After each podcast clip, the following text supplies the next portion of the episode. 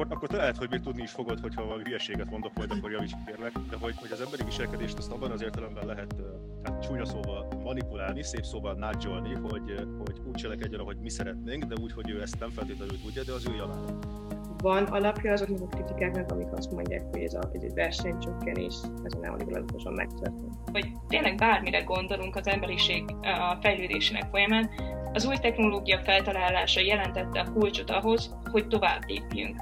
Leginkább elsősorban a Google, Facebook és ezek a nagy digitális szolgáltató cégek, de most már egyre inkább minden cég afele próbál menni, hogy próbálja megfigyelni a, a potenciális vásárlóit. Ez a végszóként tenni. Szabad piacot. Sziasztok! Üdvözlünk mindenkit a Tabumentes hetedik podcastjének adásán, aminek a témája a kapitalizmus 21. században. Négy vendéggel vagyok jelen, az én nevem Szántó Zsejke, és velünk van Székely Anna Lívia. Üdvözlök mindenkit! Gyenge Dániel.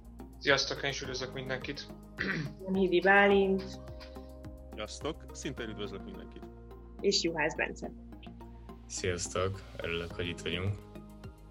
Igazából amiről szeretnénk beszélgetni ebben a podcastben, az ugye a jelenlegi századunk, jelenlegi időnek a vezető kapitalista gazdasági modellje, amit sokszor neoliberalizmus néven szoktunk megnevezni, és erről szeretnénk beszélni, milyen hatása van így a nagyobb társadalmunkra, akár gazdasági, akár politikai, akár környezetvédelmi szempontból. Arra gondoltunk, hogy az első körben megbeszéljük pontosan, hogy mi is az a neoliberalizmus, mit értünk az alatt, és akkor azzal is kezdeném, hogy Bence, elmondanád nekünk, hogy pontosan hogy szok, mi a különbség, hogy hogyan kapcsolódik össze a kapitalizmus és a neoliberalizmus fogalma. Igazából a kapitalizmus ugye az, az csak egy gazdasági magyarázó fogalom, amennyire én, én értem, és a, a neoliberalizmus pedig az, ami ennek a, a gazdasági ö, szerkezetnek ad igazából egy, egy ideológiai meghatározást, ez pedig nagyjából az én olvasatomban annyit jelent, hogy a, a piacban bíznak, mint a, a leghatékonyabb rendező erőben a társadalomban. Tehát igazából ez a hatékony piac hipotézis, ez nagyjából annyiból áll, hogy azt mondják, hogy a, a piac képes leghatékonyabban összesíteni és megjeleníteni a társadalomban lévő információkat, ugye a piaci árak segítségével, és ezáltal ebből az következik, hogy, hogy ezek a piaci árak a leghatékonyabb rendezők, amik az erőforrásokat el tudják osztani a, a társadalomban, és ugye ebből következik még az a, az alapvetés, hogy annál jobb, minél kevesebbet avatkozik bele az állam igazából a piacnak a működésében, és, és akkor szerintem annak fokán, hogy milyen mértékű állami beavatkozást tartunk helyesnek, és milyen aspektusokból, így tudunk akkor megkülönböztetni mondjuk ilyen neoliberális, vagy, vagy klasszikusabb liberális, vagy, vagy más szociálisabb irányzatok között nagyjából. Köszönöm szépen. Igen, és ugye akkor szoktunk arról beszélni, hogy ez a vezető piacgazdasági modell pontosan milyen hatással volt az elmúlt évszázadban, vagy évtizedekben a, a, a világ társadalmára. Tehát miért is alakult ez ki, mik ennek pontosan az előnyei. És Dani, hogy esetleg erre tudnál válaszolni, pontosan milyen előnyei vannak ennek a piacgazdasági modellnek? Ennek a piacgazdasági modellnek, ugye ez a magántulajdon szabad felhasználáson alapuló modellnek az elsődleges előnye, hogy hát biztosítja, hogy teljes egészében nem is, de részlegesen a tőke, a munkaerő és a, az árunak a szabad áramlását. Ugye ez, ez a szabadkereskedelem, a határokon átívelő szabadkereskedelem és a, a határokat túllépő gazdasági termelés megszervezése jelenti. Ugye én, én ennek az előnyét abban látom, hogy a leszakadó perifériára szorult, illetve a félperifériára szorult régiókat, régióknak a zárkózását és a egyenlősítését bizonyos mértékben elősegíti. Tehát itt elsősorban arra gondolok, hogy, hogy a vállalkozói szektor az fogyasztókat talál, tehát fogyasztói tömegeket, illetve ö, olcsóbb, még szakképzetlenebb munkaerőt talál a más-más területeken. Ugye ezáltal a, az anyaországnak a vállalati szektor, a vállalkozás azoknak a, a munkavállalói, ugye egyrészt, egyrészt a magasabb jövedelemre tudnak szert tenni, ugye a vállalkozási szektor fejlődésével párhuzamosan, és ezzel, párhuzam, és ugye ezzel együtt pedig a fejletlenebb országoknak a munkaereje, hogyha bár lassú folyamat útján is, de lassan is biztosan tud felzárkózni a fejlettebb régiókhoz. És ugye láthattuk az utóbbi évtizedekben is, az utóbbi, inkább az utóbbi 30 évben, hogy a globális mélyszegénység, éhínség, nyomor és a létbizonytalanság az mérséklődött. És, és igazából azt szeretném kiemelni, hogy te is mondtad, hogy az utóbbi évtizedekben egyre erősödött ez a globalizációnak a hulláma, és ugye ezzel párhuzamosan... 70-es évek végétől. Igen, igen, köszönöm szépen. És ugye ezzel párhuzamosan ez, e, ugye ugyanúgy megjelentek az ilyen kritikai hangok, akik e, bizonyos komponensei, bizonyos részeit ennek a folyamatnak ugye kritizálták, azt mondták, esetleg ez át kéne gondolni, hogy pontosan milyen nagyobb hatással van a társadalmunkra, és, és nem tudom, hogy esetleg Bálint ki szeretné emelni, hogy pontosan milyen komponenseit szokták ilyenkor, vagy, vagy milyen, milyen hangokat szoktunk hallani, ami a, globalizmus, a globalizáció vagy neoliberalizmus ellen megy. Viszonylag hamar szokták, vagy legalábbis úgy tudom, itt nálunk, itt nálunk szociológia képzéseken tanítani az úgynevezett centrum periféria modellt, vagy a, vagy a világrendszer modellt, az Immanuel Wallerstein nevéhez köthető. Ez nagyon röviden arról szól, és elsőre nem biztos, hogy érthető lesz, hogy miért ezt ide, de nagyjából ennek az a lényege, ez egy olyan elemzési paradigma gyakorlatilag a világ működésére tekintve, amelyik nem nemzetállamokban gondolkozik, meg nem egyénekben gondolkozik, hanem világrendszerekben gondolkozik, ami bizonyos értelemben az egész világunk egy rendszer benne, de közben különböző kis világokból áll, és ezeknek a rendszere az, ami a bolygón működik. Ez már nagyjából ki lehet jelenteni, hogy az egész bolygón elterjedt, hogy a kapitalista gazdasági rendszer, amiről beszélünk.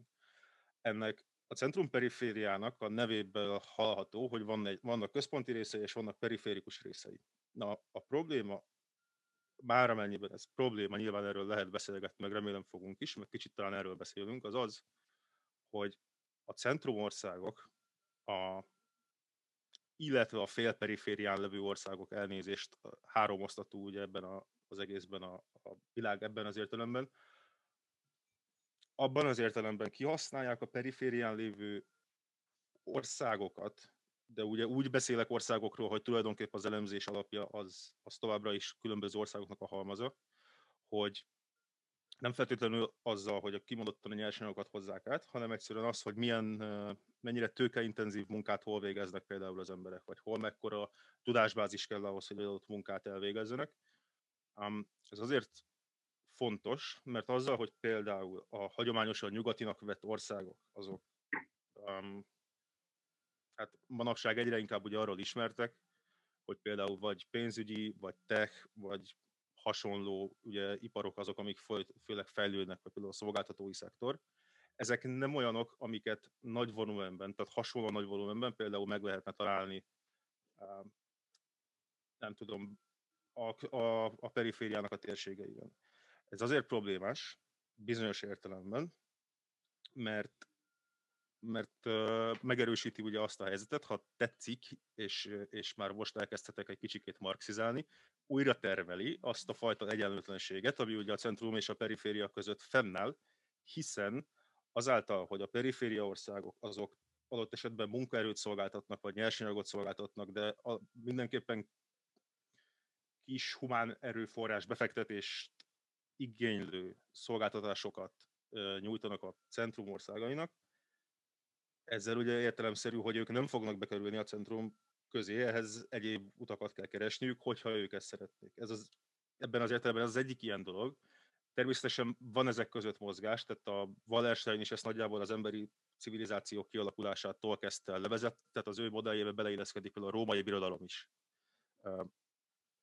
Szóval egyszerűen országok és régiók közötti egyenlőtlenségek makroszinten azok nem feltétlenül tudnak olyan um, könnyen mérséklődni, mint ahogy egyébként a szabad piac által az egyének közti különbségek mérséklődését várjuk, vagy gondoljuk, hogy ez működhet. Tehát makroszinten ez talán egy kicsikét másképp működik, mint amikor én szeretnék egy vállalkozást nyitni, és ezáltal többre vissza, mint édesapám például. Hogy érthető legyen, hogy mire akartam kiukadni egy másik. Ami ugyanígy következik ebből a makroszintű megközelítésből, az, az a környezetszennyezésnek a kérdése. Ugye itt is adja magát, hogy azon területek, amelyek elsősorban nyersanyag kitermeléssel foglalkoznak, um, talán jobban tudnak szennyezni, de közben meg érdekes módon úgy tudom, hogy um, például GDP-re is le lehet ezt vetíteni, gyakorlatilag ki lehet jelenteni, hogy milyen nagyobb egy ország GDP-je, annál jobban hozzátesz a környezetszennyezéshez. Azt hiszem, de ehhez legfeljebb keresek egy statisztikát majd. Én akkor igazából a legtöbb részét is szeretném kiemelni, és valamilyen szinten kibontani, hogyha ezekről tudnánk részletesebben beszélni. Az egyik, amit megemlítettél, hogy nem feltétlenül úgy működik makroszinten ez a, ez a, ez a piacgazdasági rendszer, ahogy, ahogy a kapitalizmus által megvan álmodva, hogy milyen gazdasági körülményekre van szükség. A másik, amit megemlítettél, az ehhez talán kapcsolódik, ugye ez a vagyoni jólétnek a lecsorgás, az egyenlőtlenség, szegénység, ugye ezt már Dani is megemlített egy másik viszonylatban, tehát itt ugye két ellentétes nézet van, és a harmadik, ugye pedig a környezetszennyezés, ugye ezek mind szerintem a jelenlegi um, társadalmi diskurzusban nagyon, uh, legyen, nagyon is jelenlévő és központi témák. Szóval arra gondoltam, hogy beszéljünk még egy kicsit részletesebben, csak hogy biztos legyen, hogy ugyanazon a, ugyanaz az álláspontról nem is indulunk ide, hogy, hogy megértjük egymást. És akkor én kezdeném is így a, ezzel a belső kritikával, tehát ami azt mondja, hogy hogy ugye van egy kapitalista, a kapitalista rendszer ugye megálmodta, tehát ez, ez, a, ez, a, ez, a, ez a közgazdasági modell, bizonyos gazdasági körülményeket, és akkor itt olyanokra gondolunk, olyanokra gondolok, hogy szabad belépés a piacra, úgymond, ugye mivel nincs állami közbeavatkozás, beavatkozás mindenkinek van uh, egyenlő esélye belépni, kilépni a piacról, és nincsenek olyan gazdasági hatalmak, úgymond, akár politikai, akár tényleg csak mint privát hatalmak, amik meg tudják állítani a, a gazdasági vállalkozókat. Tehát ugye, ahogy elvileg a neoliberalizmusnak a verseny tökéletes verseny legyen, az ugye szokták most megkérdezni, hogy valóban így történt-e. És akkor én most Anna Lidiához fordulnék, hogy esetleg um, neked erről mi a személyes véleményed, hogy, hogy valóban van alapja azoknak a kritikáknak, amik azt mondják, hogy ez, a, ez egy versenycsökkenés, ez a neoliberalizmuson megtörtént. Szerintem kezdjük ott, hogy, hogy attól függ, hogy egy országnak milyen a működése, illetve a gazdasága, hogy ott milyen politikai erők mozognak, illetve ez jelentősen beleszól. Például a, a szabad belépés a piacra, hogy Sejke, te ezt említetted, ez teljesen más például Angliában vagy Franciaországban. Franciaországban sokkal nehezebb, sokkal kötöttebb egy vállalkozást elindítani, mint a, mondjuk Angliában, és, és nehezebb is a dolgozókat elbocsátani. Szóval e, itt kezdődik, hogy, hogy mit tekintünk szabad belépésnek, az állam, ez mennyi, az állam mennyire szólhat be a, ezekbe a kérdésekre. Hogyha engedjük, hogy, hogy mindenki nagyon könnyen cégeket uh, kezdjen el, vagy, vagy saját, vállalkoz, saját vállalkozásba fogjon, attól még ugyanazt látjuk, hogy azoknak a vállalkozásoknak a többsége az első egy évben, aztán az, a nagyobb része pedig az első öt év folyamán csődbe fog menni. Ez, ez egyszerűen benne van a statisztikákban, úgyhogy megkérdezhetjük azt, hogy az államnak mennyire érdeke az, hogy, hogy sok új vállalkozás legyen, hogy az emberek kibeléphessenek, ugye az sem egy, egy megfelelő gazdasági nem is tudom, irány, hogyha azt mondjuk, hogy, hogy minél több céget, minél több vállalkozást alakítsunk, és utána azok menjenek is csődbe. Azonban a verseny az úgy gondolom, hogy mindenképp motiváló hatású, mind a vállalkozóknak, mind a nagyvállalatoknak. Köszönöm szépen, és esetleg Danit, erre szeretnél valamit hozzáfűzni? Igen, hát ugye itt meg lett említve az, hogy valóban hát ugye egyenlőtlenségek húzódnak meg a globális, a globalizációban, de nem tudom, szerintem, szerintem ez így alapvetően ez az egyenlőtlenség, ez mérsékletet a globalizáció segítségével, ugye ezt is, ezt is ugye kifejtettem, méghozzá azért, mert szerintem ebben a világgazdaságban ugye mindenkinek, minden egyes régiónak megvan a maga szerepe, és nem lehet egységesen ilyen radikális változásokat kieszközölve kiegyenlíteni az erőviszonyokat. Tehát itt na, három nagyon fejlett régiója a világgazdaságnak, hogy az egyik ugye a naftatagállam, hogy az észak-amerikai NATO-tagállamok, a másik ugye az Európai Unió, a harmadik pedig ugye a Kelet-Ázsiában, a Japán és a, ahhoz később csatlakozó kistigrisek. És ugye ezt ugye érdemes megjegyezni, hogy ezek a, az államok ugye hát elsősorban nem azért fejlettek, nem azért fejlettek, mert ö, szimplán, nem, nem szimplán csak azért fejlettek, meg kiszervezik a, a, kiszervezik a, a az ott összpontosuló multivállalatok a termelést ugye a szegényebb területekre, hogy kihasználják az olcsó munkaerőt. Egyszerűen azért, mert a kutatás és fejlesztés az ezekben az országokban összpontosul. És a kutatás és fejlesztés az, az ilyen nagyon sokrétű, multi, nagyon sokrétű nagyvállalatokat hoz felszíre, amelyek, amelyek ugye azért tudnak olyan hát, gördülékenyen működni, mert mind a, a periférián és mind a félperiférián lévő térségeknek is megvan a maga szerepe. Tehát a periférián lévő, periférián lévő térségnek a szerepe az, hogy az alapanyagot azt, azt kitermeljék, előállítsák, a félperiférián lévőknek az a alapvető funkciója, hogy, össze, hogy egyrészt összeszereljék és megalkossák, tehát ilyen komplex egész terméket alkossanak, Ö, harmadrészt, hogy a legfejlettebb ország pedig a technológiát adják, és a, tehát a, a technológiát adják, amik ugye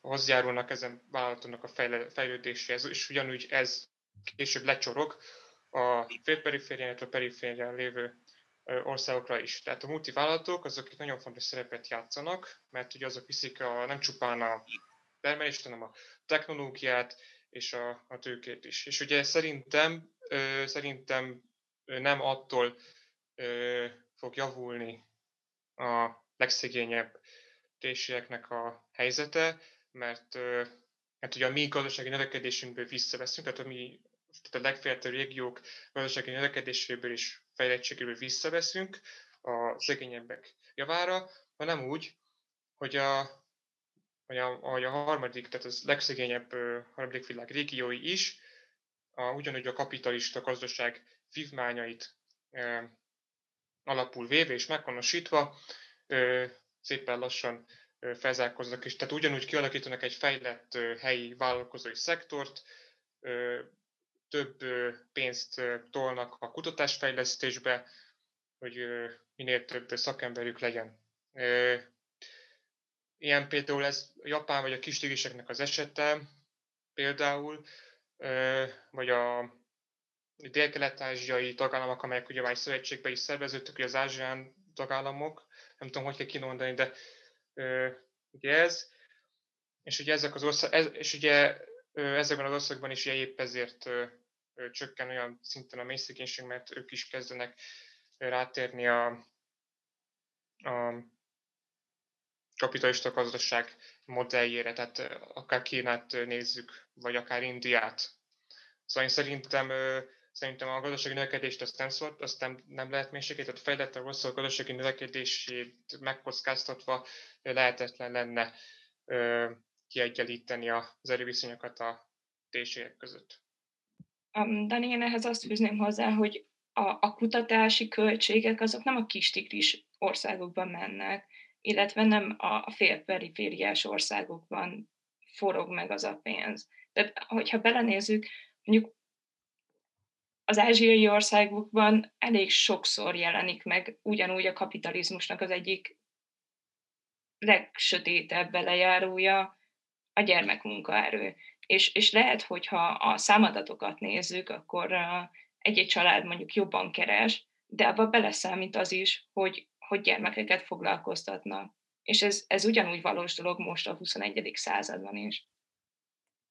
Illetve, hogyha a, mondtad a, a nagy multivállalatokat, például ott van a Houndem, aki ugye egy, egy fast fashion multivállalat, alapvetően ő is a keletről hozza be a dolgokat, azonban, hogyha gyorsan kell reagálni egy-egy trendre, akkor Törökországot használja. És nem mondanám azt, hogy Törökországot használja kutatására, meg a fejlesztésére, hanem egyszerűen Törökországból sokkal a rövidebb idő alatt sokkal gyorsabban tud reagálni egy-egy trendváltozásra, mint hogyha mindez a, a, a keleti cégekből származna. Úgyhogy azt gondolom, hogy a kutatási pénzek azok nem, ehhez, nem ezekhez a, a kitelepített gyárakhoz mennek, hanem maradnak a központban.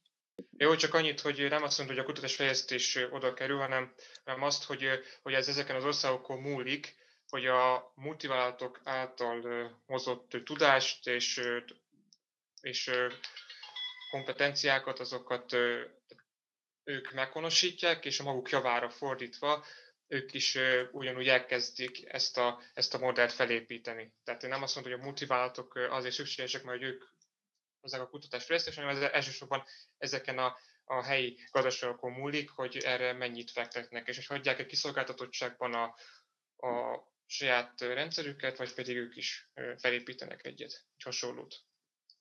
Jó, és akkor Bálint, az... Uh, Igen. Um, én, én csak annyit reagálnék, hogy, hogy ab, ab, abban az értelemben, ahogy, ahogy ugye én fölvezettem ezt az egészet, amit magyaráztam, um, a, azok az országok, amelyek, amelyek nem arról híresek mondjuk, hogy, hogy, hogy iszonyat nagy booming startup szektorral rendelkeznek, vagy ilyesmi, szintén részei a, a kapitalista rendszernek. Abban az értelemben ugye, hogy ők szolgálják ki annak a centrumban levő részét, és az egész bolygón nem lehet mondani olyan régiót vagy országot. Jó talán a, a Sentinel szigeten élő emberkéket, akik ugye lenyilaznak, ha közelhajózol, akik ne vennének részt ebben, az, ebben a rendszerben. Szóval a probléma szerintem itt egy kicsikét az, hogyha extrapolálom Dali gondolatát, ami egyébként nagyon, tehát hogy, tehát, hogy nem mondom, jó hangzik, tényleg, meg alapvetően én sem vagyok mondjuk annak dacára, hogy szociológiát tanultam, ellene a, a versenynek, meg a kapitalizmusnak, sőt, kimondottan szimpatikus gondolatok, hogyha extrapoláljuk egy picikét, és azt veszük figyelembe, hogy a centrum ebben az értelemben nem tud létezni a félperifériák nélkül, hiszen valahonnan mindig kell hozni nyersanyagot, ha egyszer mindenhol elterjed az, hogy kinő a vállalkozói szektor, ugye, és szépen mindenki self-made lesz, akkor, akkor nem látni azt, ugye, hogy honnan jön majd ehhez például a kiszolgáló munkaerő, meg nyersanyag. Mármint jó, persze, majd csinálunk robotokat, meg ilyesmi, csak az ugye már egy kicsikét más ideológia, meg más beszélgetés ebben az értelemben, de gyakorlatilag ez az egész rendszer a minden egyenlőségének a dacára, ugye, ezáltal tartja fönn magát. A folyamatos úgymond küzdelem, meg, meg, meg mozgás, ugye, a, a, hogy ki van éppen periférián, ki nincsen periférián, erre remek példák a kis tigrisek, de hogy az egyik nincs a másik nélkül. Amennyire én látom legalábbis, és, és ez itt egy kicsit szerintem csak elsíkadt, én ennyit szerettem volna hozzátenni igazából. Igen, igen. Szerintem ez egy nagyon fontos paradigma, amiben itt elkezdtünk gondolkozni, ez a periféria, félperiféria, eh, centrum eh, együttállás. Én annyit fűznék még hozzá, ugye, hogy eh, Dani mondta ezt, hogy azért sokba függ a periférián, vagy a félperiférián lévő országoktól az, hogy ők mennyire tudják kihasználni a, a, a számukra odaadott lehetőségeket. És ez, ez lehet, hogy valamilyen fokig így van, viszont szerintem azt is érdemes itt megemlítenünk, hogy azért van egy nagyon komoly verseny a periféria és a félperiféria országai között, ami pedig ugye abból áll, hogy minél olcsóbb munkaerőt és minél kevesebb adót próbáljanak beszedni gyakorlatilag ezektől a multinacionális cégektől, hogy ezáltal versenyelőnyt tudjanak biztosítani saját maguknak más félperifériás vagy más perifériás országokkal szemben.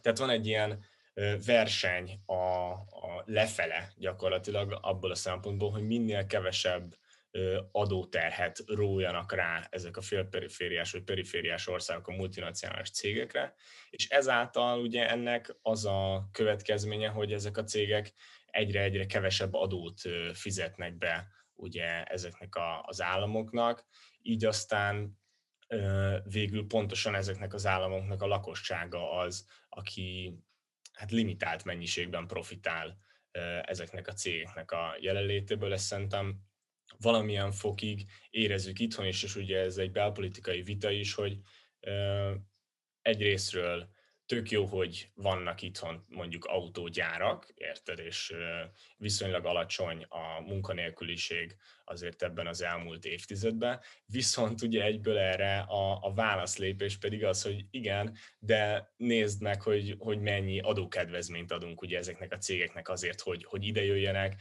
milyen fizetést nyújtanak ők a, a munkavállalóiknak, Um, szóval ezt a, ezt a szemszögöt szerettem volna még behozni illetve, és ez szorosan kapcsolódik ugye a környezetvédelmi károkhoz is, mert, mert ugye pontosan ezek azok a, a tényezők, a, mondjuk a környezetvédelmi szabályozások, amikkel egy ország versenyelőnyt tud, tud létrehozni, hogyha nála lazák a környezetvédelmi előírások, akkor egy, egy viszonylag sok szennyezéssel járó gyár, az könnyebben települ le abban a régióban, mint egy szomszédos régióban, ahol viszont szigorúbbak a környezetvédelmi előírások. Amúgy akkor egy kicsit meg is ragadnám az alkalmat, hogyha már elkezdtél a környezetvédelmi hatásról, a következményről beszélni, akkor egyik téma, amit, amit szerettem volna megvitatni, az a bizonyos externáliák, amikről mostanában egyre többet hallunk. Um, Anna Olivia, szeretnél egy kicsit uh, elmagyarázni pontosan, mik azok az externáliák, és, és ezt mivel kapcsolatban szokták uh, megemlíteni? Előtte még a Bencére hagy reagáljak, hogy a környezetvédelmi károk szerintem az egyik vagy hogy így a kitelepítés, a gyárak kitelepítése szerintem az egyik legnagyobb um, ellenlábasa a, a környezetvédelmi törekvéseknek, hiszen egy ország pont, hogy így tudja felmutatni, hogy ő mennyire zöld, mennyire halad egy fenntartható a világ fele, hogy kitelepíti a gyárakat, és így a saját a mutatói lejjebb kerülnek. Például megnézzük egyébként Dániát, amelyik egy nagyon zöld országnak van promótálva, elég sok minden köszönhet Dánia gazdasága a kőolajnak, amelyik ugye kevésbé zöld, hogy úgy mondjam. És a, bocsánat, Zsajke, mi volt a kérdés? Hát úgy ehhez kapcsolódott, de hogyha bárki szeretné reagálni, uh, szívesen várom, ugye ezek a gazdasági externáliák, amikről ugye mostanában egyre többet beszélünk, ezek a külső hatások, amik a, a, a, a termelésnek az olyan hatásai, ugye, amik kívül esnek a, az ár, azért amikor belövik az árat, akkor ezt nem szokták beleszámolni, nem tudom, esetleg bárki erre szeretne reagálni, hogy pontosan itt mi, mivel is van a fő probléma, Bence, látom, hogy készül, szóval akkor át is adnám a szót. Ja, ja, köszönöm.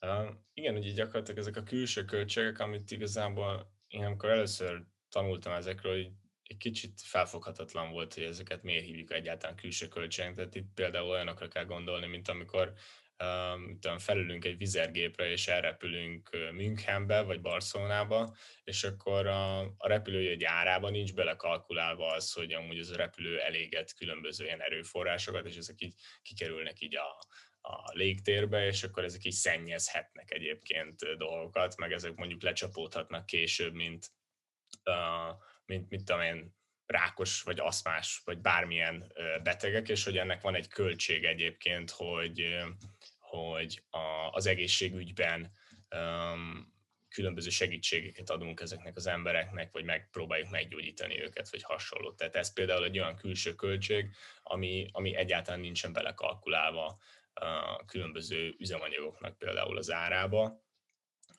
És itt egyből ugye észleljük szerintem azt, hogy azért ez egy nagyon nehéz kalkuláció lenne. Tehát lebontani mondjuk ezt liter benzinre, vagy, vagy repülőjegy ára, vagy repült kilométer ára, hogy, hogy mennyibe kerülhet, hogy mennyi lehet ennek az a, az a költség, ami most, most úgy szigorúan véve nincsen benne az árba. Ez egy nagyon nehéz kalkuláció, és hát valószínűsítem, hogy, hogy ez is az oka, illetve majd beszélünk arról is a, a, a gazdasági lobby, a másikok, amiért ez nem kerül bele gyakorlatilag az áraknak a számításába. És mielőtt a többiek még reagálnának erre, egy, annyit szeretnék még hozzáfűzni, ugye, hogy olyan szempontból is nagyon nehéz kérdés, hogy mennyire lesz igazságos az, hogyha belefoglaljuk ezeket a külső költségeket az árakba. Mert tegyük föl, hogy a, a, a benzinnek az árába beleszámolják ezeket a költségeket, és egyébként azt hiszem Franciaországban hasonló váltotta ki a, a sárga mellényes tüntetéseket. Ugye, hogyha megnöveljük az adó járulékát ezeknek, a, ezeknek az üzemanyagoknak, akkor ez azokat az embereket fogja leginkább sújtani, akik viszonylag kis jövedelemmel rendelkeznek, de mégis használnak mondjuk autót, és ez velük szempont, velük szemben eléggé igazságtalan, mert ezek az emberek magukhoz képest viszonylag kics szennyezők, viszont mégis nagyon komoly terhet ró rájuk a, a szabályozó azzal, hogyha, hogyha megteszi ezt a lépést, míg a legnagyobb szennyezők, akár a multinacionális cégek, akár a, a, a, a centrum ö, országoknak a, a leggazdagabbjai, ők kevésbé fogják megérezni ezeket a szabályozásokat. A zöld költségek kapcsán, hogy egy-egy utazásnál, például ilyen távolsági buszoknál nemzetközi járatoknál most már lehet látni, hogy 10 forinttal, vagy körülbelül ilyen nagy összeggel az ember támogathatja azt, hogy a buszjárat, vagy a különböző járatok um, tegyenek a zöldebb jövőért. Kérdés az, hogy ez a utasonkénti 10 forint egy busznál mennyire adódik össze, és hogy az, az mikor jön ki úgy, hogy valóban egy cég tudjon és nagy mértékben tenni a környezeti kárának az orvoslásáért mert nem egyszer volt olyan, hogy, hogy használtam egy tömegközlekedési eszközt, és elhanyagolható számú másik utas volt rajta. És attól még az megy. És lehet, hogy én, én kifizetem azt a 10 forintomat, de, de nem biztos, hogy az adott számú utas az valóban összeadja azt a mennyiségű pénzt, ami kellene ennek a céghez ahhoz, hogy zöldebb utakra fektessen. A külső költségek határ kapcsán pedig még meg szeretném jegyezni, hogy hogyha bemegyünk egy boltba, és látunk egy fantasztikus akciót, amit úgy érezzük, hogy úristen, ez most kihagyhatatlan, azon nem biztos, hogy, hogy az adott bolt, vagy az adott üzletlánc nyerni fog, viszont a, ők ilyen külső költségként um, kalkulálják ezt vele, hiszen az van, ez egy, ez egy uh, elég jó marketing fogás egyébként, hogy inkább azt mondom, hogy hatásos, nem az, hogy jó, hiszen akkor a vásárlót arra buzdítja, hogy mivel ennyire olcsón és, és jó áron tudott valamit beszerezni, kölcsön az adott üzletben jóval több pénzt. És szerintem bármi, amit használunk, a legokosabb dolog az, hogy belegondolunk egyrészt, hogy kell nekünk az a dolog, másrészt, hogy miért kell nekünk, beszerezhetjük-e azt másképpen is, és hogy, hogy miért, miért az az ára, azt mindig érdemes feltenni.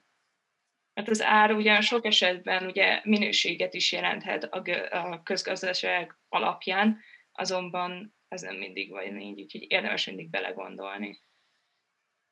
Én akkor először fogom Daninak a szót, aztán Bálinknak. Csak hogy annyit szerettem volna megjegyezni, nagyon sokat szoktam mostanában olvasni ezek ugyanúgy a vizeren, ahogy mondta a Lívia, hogy lehet ezekre az ilyen ökoopciókra azokat lehet választani, és elég egy kicsit ráfizetni.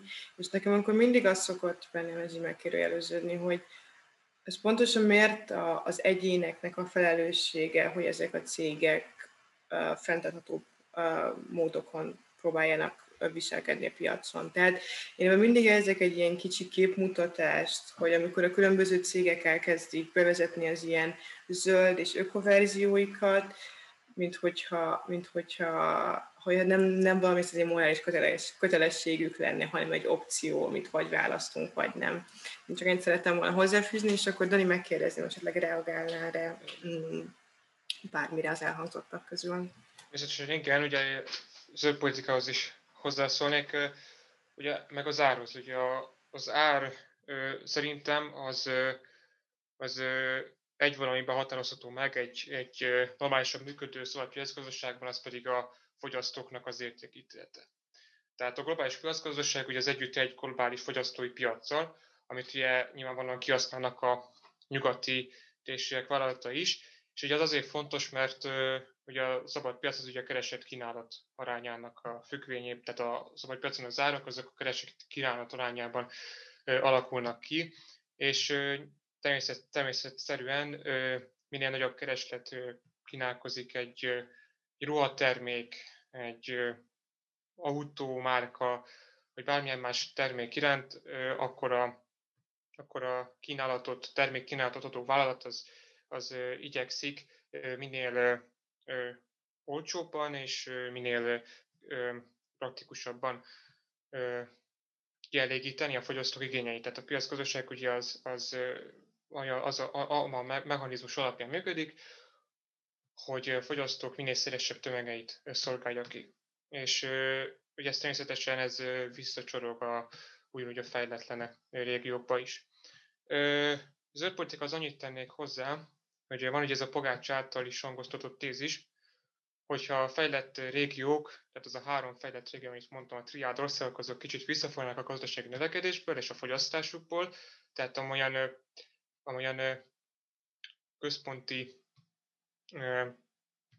irányelvek alapján mesterségesen különböző beavatkozó eszközök vagy regulációk útján vennék gátját ugye a, a túlfogyasztásnak, akkor ez mélység, mélységkeltő lenne. Ugyanakkor hozzá kell tenni, hogy, hogy Svédország, Dánia, vagy akár az USA esetében is, hogy a környezetszennyezésnek az egyetlen útja az a gazdagodás és a fejlődés. Tehát eleve csak a gazdag országok tudják elérni azt, hogy a környezetszennyezés az, az, az úgymond csökkenjen. Méghozzá azért, mert, hogy mondtam, a kutatás, a kutatásfejlesztés van reprezentálva, ott a vállalatok is olyan innovációt fognak végrehajtani, ami, ami minél ami minél kevesebb drága, drágán kitermelt nyersanyagot vesz igénybe a termékek előállításához. És például ugye ez azért nem működhetne mondjuk Indiában, vagy Kínában, vagy Dél-Kelet-Ázsiában, vagy Afrikában,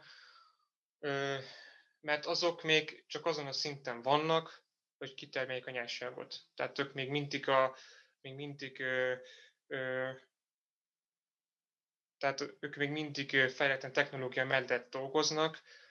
Vegyük például az Indiában a, a szénerőműveket, amik ugye az energiatermelésben is részt vesznek, vagy vegyük, vagy, vagy ilyen mond, lehet azt is említeni, hogy a, ezek a globális anyagolatok, ezek a, ahogy kiszervezik a termelést a fejlettebb régiókban, ugye nagy, tehát sok hullatékot fognak felhalmozni, most ez, az, na most ez azon fog múlni, hogy ezek az országok, ezek még egyszer mondom, hogy saját maguk erejéből és a megfelelő politikai viszonyok megteremtésével hogyan fogják az itt szerzett lehetőségeket kiaknázni és felhasználni ahhoz, hogy, hogy az ő területükön működő vállalatok is környezetszennyező megoldásokat alkalmazzanak, mert egy vállalkozásnak nyilvánvalóan nem éri meg hosszú távon, hogy mondjuk szénnel, szenet, vagy olajat, vagy egyéb környezetszennyező dolgot használjon ki a, a termeléséhez. És itt majd mondani fogom majd a Margaret Thatcher miniszterelnökségét is, meg a, azt a Nagy-Britanniát, de ezt majd a későbbi pillanatokban. Most egyre csak ennyit. Igen, szerintem mindjárt áttérünk az politikai um, vonzatára, csak még szeretném akkor Bálintot meg Bencét megkérni, hogy akkor uh, még reagáljanak rá. Meg majd akkor a Ligiát is. a két dolgot fogok nagyjából mondani. Az egyik az még a Dani előző megszólása előtti beszélgetésre lesz majd, aztán pedig erre is. Csak kis, kis gondolatébresztőnek egyébként, hogy szóval ha már externáliákban gondolkozik az ember, arról azért gyakran el tudunk feledkezni, hogy léteznek pozitív externáliák is, amik esetében ugye az, az már egy jópofa elméleti kérdés, hogyha megpróbáljuk valamiként beárazni a negatívakat, akkor a pozitívakkal mit kezdjünk, csak hagyjuk-e úgy. Már e, e, erre nekem sincs válaszom, ez inkább csak egy ilyen költői kérdés akart lenni. Tehát, hogy például, ha azt vesszük, ugye a métartás, az annak egy olyan pozitív externáliája van azon túl, hogy lesz mézet, hogy például nem omlik össze az ökoszisztéma, mert amelyekbe poroznak mindenféle növényeket. Na most ezt hogy kalkuláljuk bele, ha egyáltalán bele kell kalkulálni ugye egy csuporméznek az árába, vagy egy bögreméznek az árába. Van, van még néhány ilyen dolog, és ez csak, így, csak a Wikipédiát felütni az ember, és megtalálja igazából. Csak, csak hogy Na mindegy, szóval csak ugye e-, ezen, ezen gondolkoztam közben. A másik, a, egyszerűen azon gondolkoztam, amit, amit ugye említettél, hogy, hogy az nem jó, hogyha központi reguláció alapján van visszafogva a fogyasztás, de hogy akkor mi van, hogyha nem a fogyasztás van visszafogva, hanem a reguláció inkább csak nudge az embert abba az irányba, hogy valami mást fogyasszon. Ugye ez a nudge, ez, ez azt hiszem a, a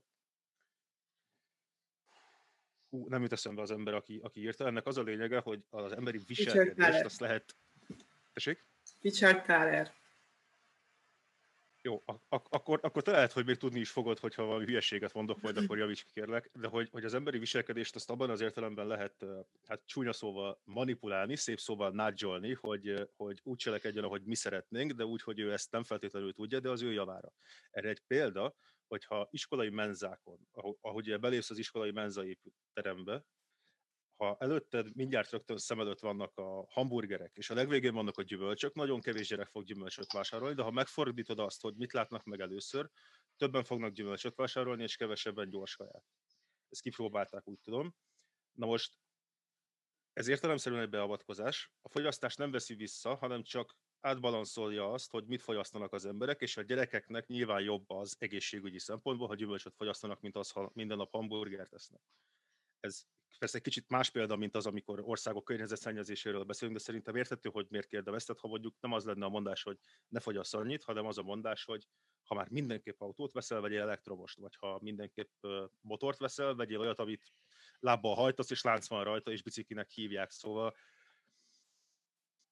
ez, ez belefér adott esetben. Válaszoljak egy válaszoltok néhány mondatban? Szerintem itt nem az egyén meggyőződésének a vagy életmódjának, vagy létformájának a megváltozása van a hangsúly, szerintem itt tényleg világméretű változásra van szükség, de olyan értelemben, hogy, hogy ezt én mindvégig hangsúlyozni fogom ezt az állításomat, hogy a, hogy a fejletlen régióknak ki kell emelkedniük a fogyasztói státuszból, tehát a kiszolgáltatottság helyzetében úgy, hogy ők is fejlett kapitalista árutermelő gazdaságot hoznak létre. És azzal, hogy ők fejlett árutermelő gazdaságot hoznak létre, azzal ők is ki tudnak szolgálni fogyasztói igényeket. De a mostani jelenlegi állapotban, és itt majd a, a Bence által felhozott lobbytevékenység is majd fel, lesz, fel lehet majd hozni. De a lényeg az, hogy most olyan állapotban vannak ezek a fejletlen országok, hogy szimplán csak olcsó munkaerőként, illetve fogyasztó tömegekként szolgálnak. És, és Japán például is egyébként rámutatja, a kislégiség példája is, hogyha az állam az, és ez, ez tőlem lehet, hogy meglepő lesz, de az állam központi intézkedések útján például a például privatizáció, tehát például felülről végezett privatizációk, pénzügyi stabilitás megteremtése, hazai gazdaság beinte- mesterséges beintegrálása a nemzetközi piacba, tehát ilyen alapvető lépések kellnek ahhoz, minden érintett fogyasztói vagy olcsó munkaerői státuszban, vagy így tudom csak megfogalmazni, lévő országoknak, hogy ők is árut gazdaságokkal váljanak, tőkés termelő gazdaságokkal, és ők is kiszolgálhassák mondjuk a nyugati, nyugat-európai vagy amerikai fogyasztók igényeit, és ők is tudjanak ebből profitálni. Tehát én ebben láttam a, a, úgymond ennek a megoldását. Az egyének azok, azok én úgy tartom, hogy ezek szuverén autonóm egyének, és én, én liberalizmusok is ez egy alapelve, hogy, hogy, hogy megbízok abban, hogy hát az emberek azok észszerűen döntenek általában ilyen kérdésekben. Ha már bejött így a, a manipuláció, hogy az ár, ugye ideális esetben az azt kéne, hogy reprezentálja, hogy a fogyasztók mennyire igénylik azt a bizonyos terméket. És itt ugye az merült fel bennem, hogy, hogy manapság így a posztmodern társadalmakban az igényt, azt, az hol teremtődik gyakorlatilag, és itt szeretnék egy kicsit kitekinteni erre a, a megfigyelési kapitalizmus tézisre, amit egy harvardi tudós Sosana Zubov mutatott be a, a könyvébe, ami ugye arról szól, hogy leginkább elsősorban a, a Google, Facebook és ezek a nagy digitális szolgáltató cégek, de most már egyre inkább minden cég afele próbál menni, hogy próbálja megfigyelni a, a potenciális vásárlóit, adatokat gyűjteni róluk, és ezáltal becsléseket tenni arra, hogy a jövőben milyen tevékenységeket fognak folytatni, és ennek kapcsán targetálni ugye azokat a hirdetéseket, amikkel ők megteremtik a, az igényt a, a saját termékeikre. Hm. Szóval alapvetően én is egyetértek Danival, viszont, viszont azt kell látni, hogy nagyon komoly változásokon megy, megyünk át szerintem ilyen szempontból társadalmi szinten, és ezekkel valahogy előbb-utóbb számolni kell a, a közgazdaságtanban is, illetve ezért a, a politikában is, és ez egy nagyon, nagyon fontos új közgazdaságtani magyarázat gyakorlatilag, ami ugye érinti a, a, a világon, a világ történelem ö, legértékesebb cégeit, ugye például a Google-t, az Apple-t, a Facebook-ot, ö, ezek mind ebben a megfigyelési kapitalizmusban működnek gyakorlatilag. Um, és ez ugye kapcsolódik ahhoz is, amit Bálint mondott, és ez egy nagyon jó kis gondolat kísérlet volt, ugye ez a nudging, vagy a, a manipuláció, tehát igen, mindenféleképpen manipuláljuk valamilyen irányba a vásárlókat, vagy, vagy a, az állampolgárokat, és akkor meg lehet próbálni ezt olyan irányba is tenni, ami, ami mondjuk társadalmi céloknak megfelelő, csak akkor persze ki dönti el, hogy mik ezek a társadalmi célok. És egy másik, ami, ami többször előkerült, a, ugye a, a vagyonnak a lecsorgása, és ez egy klasszikus, vagy hát pont, hogy nem egy kimondottan klasszikus liberális tézis, hanem inkább egy ilyen neoliberális tézis, hogyha engedjük a szabadkereskedelmet, és gazdagságot termelünk a, a cégek vezetőibe, vagy a centrumországokba, akkor ez majd lecsorog a munkavállalók irányába, lecsorog a félperiféria, periféria országaiba, és igen, meg kell mondjam, logikai szempontból ez, ez számomra is egy, egy viszonylag elfogadható tézisnek tűnt, vagy tűnik, de az a, azt mondják legalábbis nálunk okosabb tudósok, hogy ez azért nem pontosan így van, és erre ezt az elefánt görbét tudnám a figyelmetekbe ajánlani. Ez egy tudósok által készített adatbázis, ami 1980 és 2016 között mérte meg gyakorlatilag a világ lakosságának a, a bevétel változását, és lebontották ilyen tizedekre a társadalmat annak kapcsán, hogy, hogy milyen, mennyire gazdag az az egyén, ennek kapcsán ugye rakták be ezekbe a tizedekbe, és azt látjuk igazából, hogy a társadalom világ szinten, a társadalom alsó 50%-a, ő 12%-nyi növekedést tudott magának elkönyvelni, ami így is egyébként egy nem rossz arány, és ez azt jelenti, hogy legfőképpen Kínában és Indiában lévő alsó középosztály, ő, ő kimondottan elindult a, kicsit kifelé ebből a mély egy, egy, egy normálisabb, fenntarthatóbb bevétel irányába. Viszont azt is látjuk, hogy globálisan a leggazdagabb 1%-nak 27%-nyi vagyonnövekedés jutott. Ami, ami meg össze, összehasonlítva az alsó 50%, 12%-ával elég hihetetlen mennyiségű. Úgyhogy ebből, ebből azt is leszeretném vezetni igazából, amit talán Dani mondott korábban, hogy, hogy látunk a, vagy látjuk az egyenlőtlenségnek a valamilyen fajta csökkenését, viszont látjuk azt is, hogy, hogy nő is az egyenlőtlenség, és erre ugye szokták azt mondani, hogy globálisan viszonylag ö, csökken az egyenlőtlenség, ö, de az országokon belül továbbra is nő az egyenlőtlenség, mert minden országnak van igazából egy ilyen centrum ö, gazdasági része, akik, akik kimondottan kilőnek, és a, a többieket ö, rendre hátrahagyják. Köszönöm szépen, és akkor még Anna Livia szerint akart szerintem valamit mondani, és aztán uh, Dani. Köszönöm. E, én is szeretnék egy pár dologra reflektálni. Például Bence szerintem nagyon érdekesek voltak ezek a számok, amiket mondtál.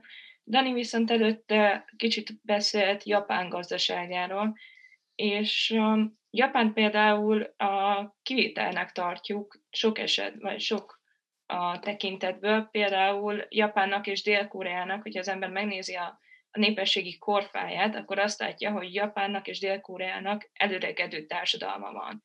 Ez azt jelenti, hogy az idősebb korosztályban vannak többen, úgymond nem születik elég gyerek, és, és ez jelentősen kihat náluk a gazdaságra is. Úgyhogy szerintem ezt nagyon fontos megjegyezni, hogy akármilyen társadalmi, vagy gazdasági mutatót, vagy politikai mutatót nézünk, nem elég egyszerűen azt az egy mutatót megnézni, hanem körül kell járni, hogy vajon mi okozhatja ezt a, ezt a mutatót, mert mindig, mindig vannak a háttérben másmilyen uh, indokok is.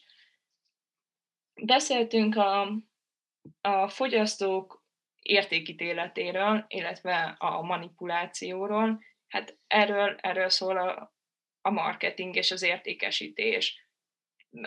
Igen, a fogyasztókat manipulálják, minket is manipulálnak, ez, ez folyamatosan benne van az egész társadalomban. A kérdés az, hogy mit nevezünk manipulációnak, illetve hogy ez, ez mennyire tudatos, mert sok esetben nyilván cégek részéről az, de sok esetben nem tudatos manipuláció is ér minket.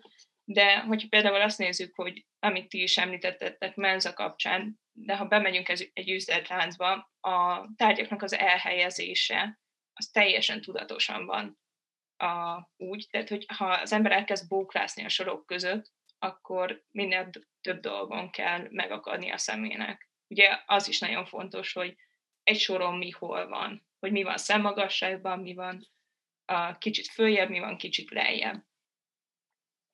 Bálint a még tartás az egy nagyon um, érdekes példa volt szerintem, ugyanis az ipari uh, mézgyártásban rendkívül kihasználják a, a méheket, és, és ezer számra, millió számra pusztulnak. De méhek ugye elég veszélyeztetett állatok, de borzasztóan fontos szerepet játszanak a, a föld egyensúlyának megtartásában, a biológiai sokszínűségben is, és lehet tudatosan és fenntarthatóan is tartani méheket, azonban, hogyha ennek az ipari részét nézzük, akkor ott nagyon csúnya dolgok tudnak történni. Borzasztóan sok uh, méh halálához vezetnek ezek a folyamatok.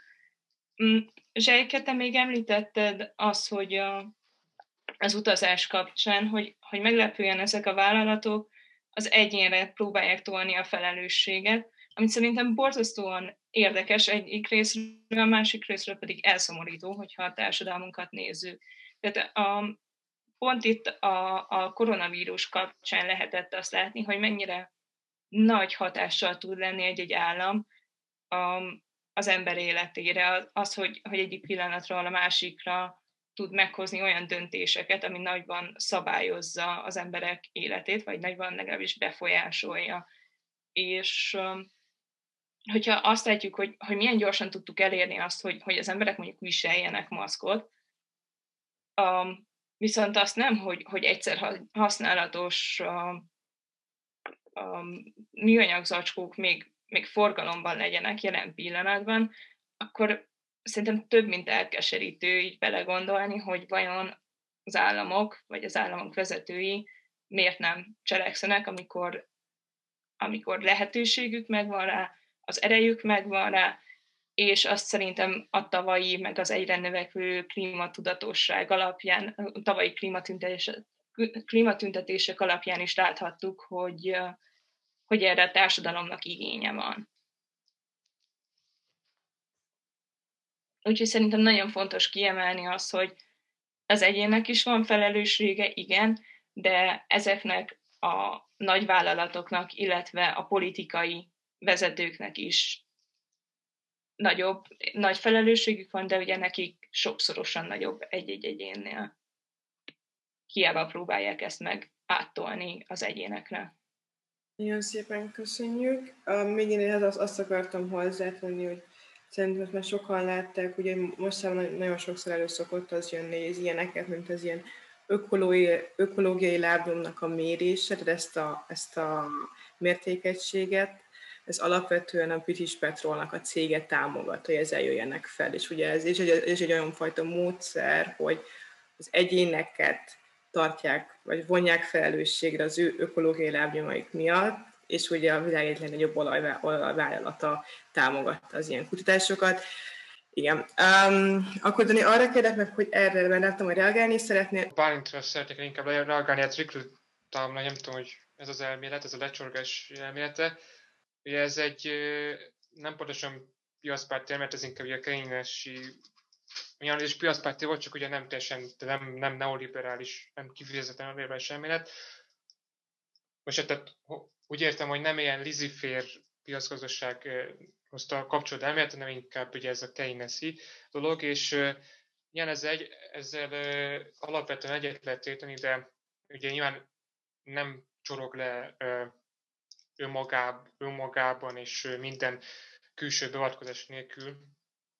Ugye ez a, az egész, tehát nem csorog le a jólét, hanem ugye ez kell bizonyos ösztönző, tehát külső gazdasági ösztönző, ugye erre például ugye a nemzetközi tőkebefektetés, beruházás, tehát például hozzuk mondjuk Hongkongnak a példáját, ugye Hongkong az történelem során hát elég hosszú ideig egy ilyen, egy ilyen egyszerű nyomorgó halászfalu volt, és ami még ilyen ipar kapcsolódott hozzá, az ilyen, ilyen kéz, tehát ilyen fejletlen házipar, és ugye ezt sikerült a Hongkongnak levetköznie olyan, olyasféleképpen, hogy megteremtette. Azokat az alapvető feltételeket, mondjuk alacsony bürokrácia, kevés, tehát alacsony administratív terhek, alacsony adók, amelyek oda vonzották például a szolgáltató szektor vállalkozásait, és így egy, vagy szolgáltató és kereskedelmi szektornak vállalkozásait, és így, és így Hongkong az gyakorlatilag 30 év táblatában a világ évvonalas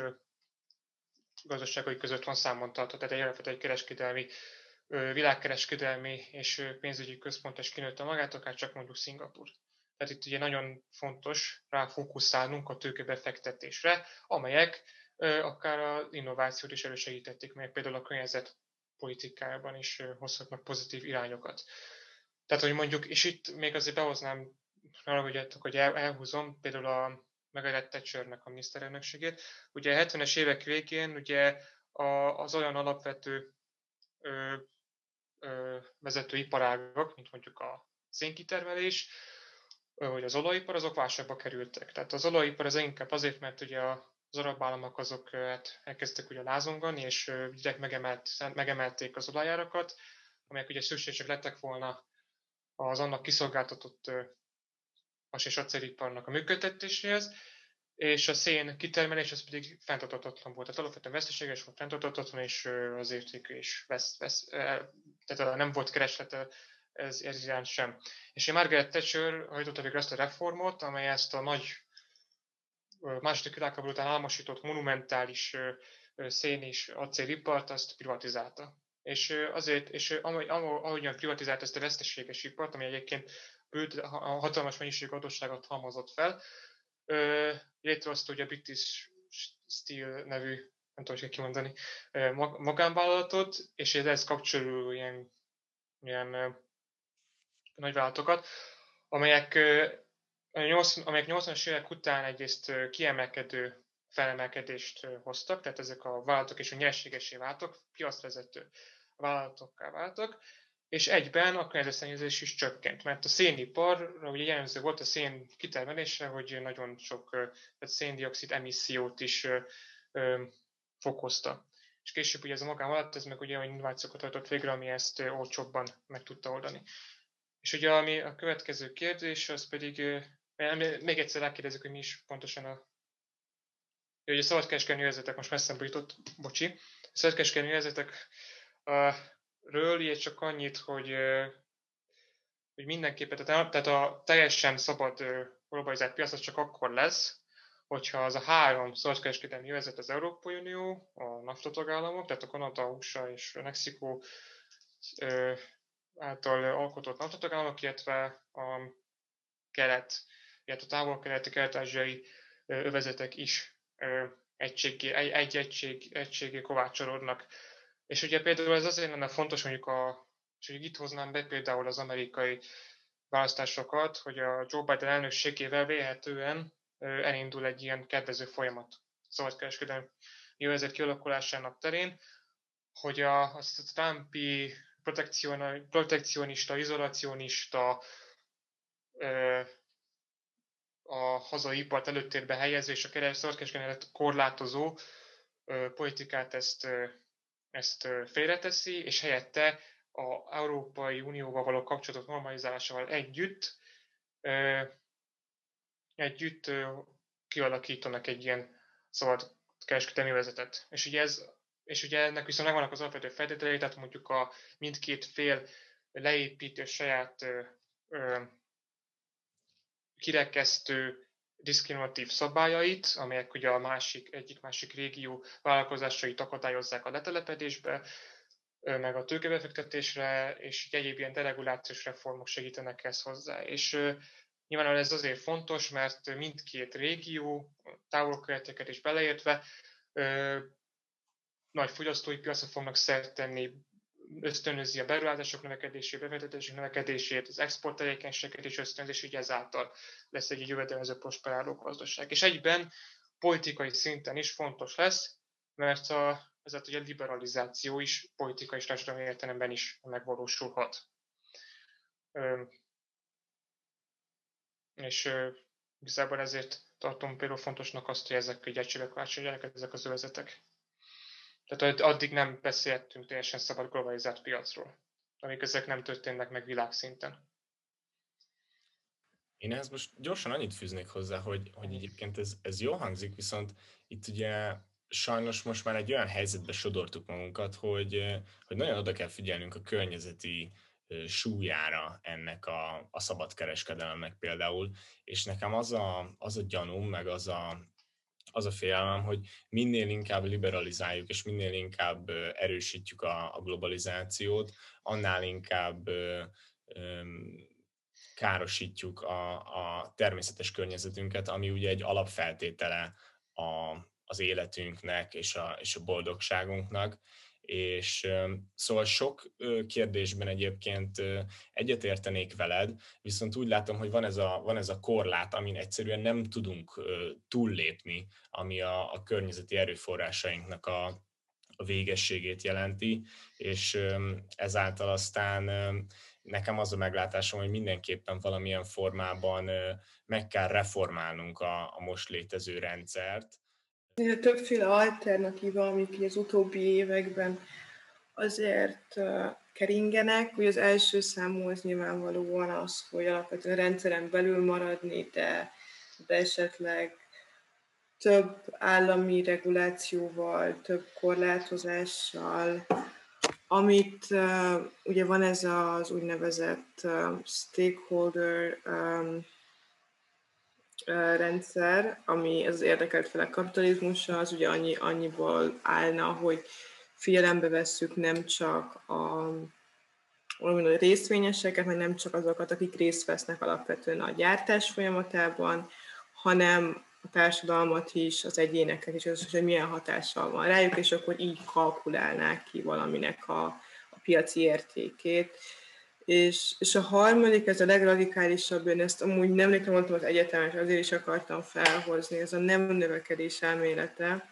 Ez még a 70-es években egy nagyon um, radikális uh, kommunista csoport indította el. Azóta, most az utóbbi években épült nagyon a köztudatban, és ugye ők azt mondják, hogy a gazdasági mutatókat kell teljesen átgondolni. És innentől kezdve nem a, nem a GDP alapján számolni feltétlenül azt, hogy, hogy hogyan halad egy gazdaság, hanem olyan értékeket is beleszámolni, esetleg az egészségügy, az öngyilkosság aránya, szegénység, környezeti egészség, környezeti pusztulás, szabadidőnek a csökkenése, növekedése, és hogy nem lehet egy igazából gazdasági modell, hogy, hogy a gazdasági modellt azt el kell mozdítani attól, hogy csak a növekedésben mérjük a haladást.